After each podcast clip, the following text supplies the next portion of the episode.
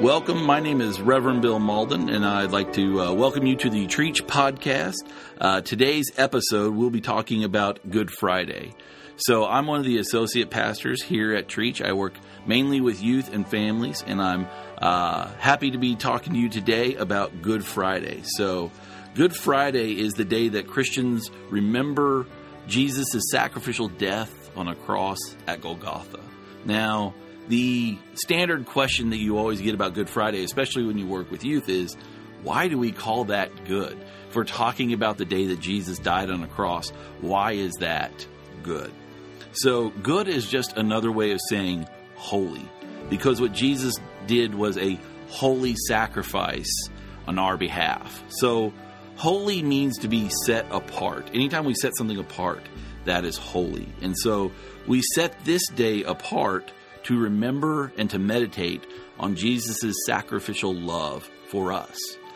We think about the price that he paid, the pain that he suffered.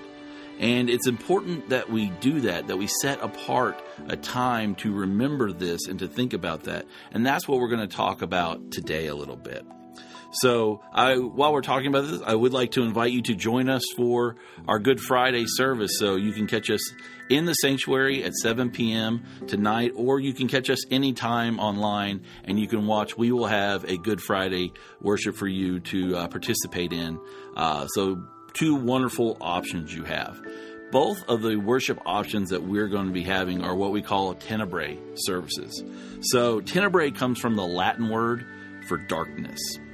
So, in the 15th chapter of the Gospel of Mark, it tells us that during the crucifixion of Jesus, a darkness came over the land from noon to about 3 p.m.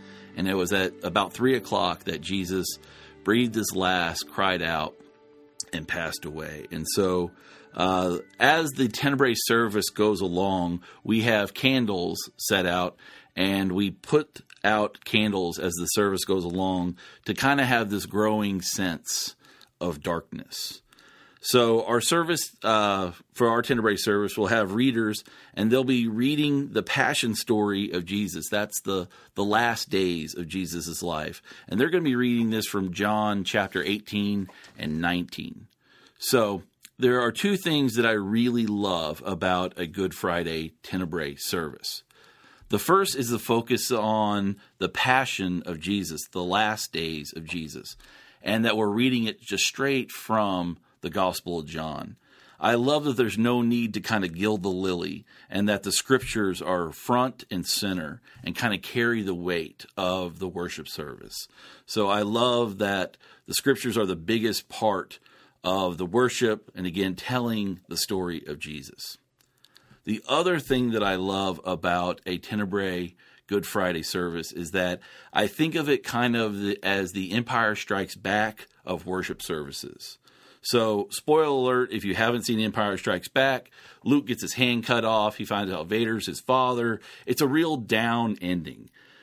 But down endings are a part of life.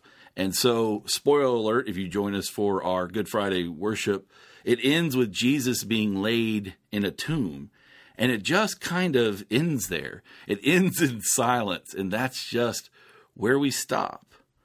But I love that because I think we need it. We need to remember Jesus' sacrifice and even the pain in that sacrifice. And we need to linger and even struggle at the cross because pain is a part of life. And I don't think that we should deny that or try to run from that. So, one of the things that I like to point out to people about Good Friday is there can be no Easter without Good Friday.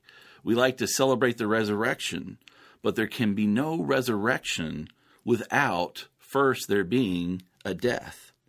God offers salvation to us, but that salvation doesn't come cheap, it comes at a cost. So there's a German theologian that I really like named Dietrich Bonhoeffer, and he wrote uh, something about something that he called cheap grace in his classic book, The Cost of Discipleship. Now, if you don't know what grace is, grace is just another way of saying God's love for us that we don't earn. God's love for us that we can't earn by what we do that's good and we can't lose by the things we've done that are bad, right? It's freely given and freely offered. And so grace is this free gift, but it should not be treated as cheap. So Bonhoeffer wrote this Cheap grace is the preaching of forgiveness without requiring repentance baptism without church discipline, communion without confession, absolution without personal confession. Cheap grace is grace without discipleship, grace without the cross, grace without Jesus Christ living and incarnate. Easter without Good Friday, I believe, is cheap grace. Grace and salvation, they are free, yet they must come at a cost to be genuine. A new life in Christ, it comes at a cost, and the cost is your old life. So letting go of that old life, it can be really hard and it can be really painful. And Good Friday reminds us that suffering and pain are not always signs that God's abandoning us or rejecting us. That that pain may actually be growth pains of God transforming us. So I love that we celebrate Easter, but I think we should celebrate Good Friday as well, again, because there is no Easter without Good Friday. We can all experience resurrection through Jesus Christ, but we have to be willing to go to the cross first, and then there could be resurrection.